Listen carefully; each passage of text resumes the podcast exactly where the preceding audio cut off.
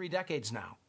And, and, along the way, I've had a chance. I'm a local church pastor. And so for the pastors that are listening, uh, I, I preached last Sunday before teaching this. I'll be preaching next Sunday. I'm a local church pastor. I've got a wonderful team of people I serve Jesus with in the Central California coast. I love the local church. But I've also had an opportunity to develop a ministry called Organic Outreach International where we help churches and Christian movements do the very thing we're talking about. Move from where they are into their community, into their nation, into the world with the good news of Jesus, because that's exactly what he called us to do. Not just individually, but corporately as a body of Christ.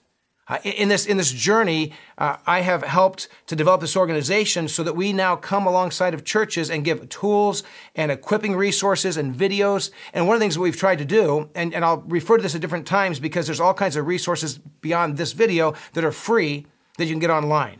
And so at organicoutreach.com, uh, we have free videos for training. As a matter of fact, many of the things I talk about here, if you go, boy, that'd be nice to teach that to my church board or to my church staff or to a team from my church, we probably have a video on the website where I do a three or four minute short teaching that you can utilize, or you can use this right here uh, from, from this recording. But we, we want to give free resources. We've come up with a three year curriculum for church boards, for church staffs, for leaders, all free, all online.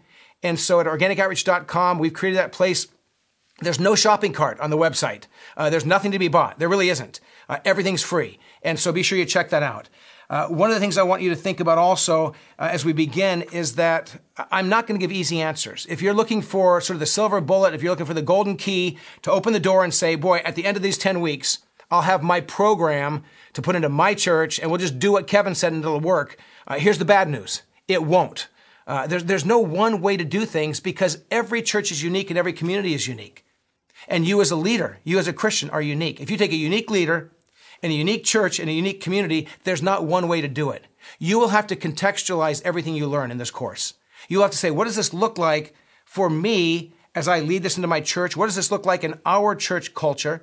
The very first church I was part of was a church of 10,000 people, and this is before there were big churches in America. This is one of the largest churches in the country at the time. And 10,000 people. And then the first church I pastored in was about 200 people those are different churches. They would, they would uh, take the things they learn about outreach and doing it organically, and they do it in a way that fits their setting. And then the unique community you minister to is also its own culture, its own people, and within that culture, many people groups. And so don't look for that, for this sort of uh, program you're going to put in place. The way I describe organic outreach for churches is it's really an operating system. It's not an app or a program, it's an operating system. So if you understand computers and, and you know, tech, you know, tech devices, if you don't have an OS or an operating system, you could, you could load 50 great programs into your computer. Without an operating system, none of them work. If you have uh, the best programs in the world, they don't function without an operating system. Organic outreach for churches, what we're going to talk about over these 10 weeks, is an operating system. It's not an app, it's not a program. There's lots of great programs for outreach. The problem is churches try to take these programs and plug them into their environment, into their church, and they don't have an operating system. So the program doesn't work. And then they say, well, we just can't do outreach. We're no good at this. We tried it, it didn't work. So a lot of what we're going to talk about, as a matter of fact, our first three sessions are really about establishing a culture, uh, an environment of grace and love. If a church does, is not saturated with the love of Jesus and a love for the lost and a love for each other, it doesn't matter what programs you put in place. I'm actually convinced that there are times where God keeps people away from certain churches. And you think, wait, wait a minute. God doesn't keep people away from churches. Well, what if that church is not ready to love them well, is not ready to present the gospel clearly, and is not willing to really help them know Jesus and follow Jesus? I think the Spirit of God would keep people from an environment like that. So the first step is to really get your church in a place where you are ready to draw people in, to love them well, and to present with clarity the love of Jesus, not just in your words, but in how you function as a congregation, and what you teach and what you preach, what happens in your children's ministry and youth ministry and adult ministry.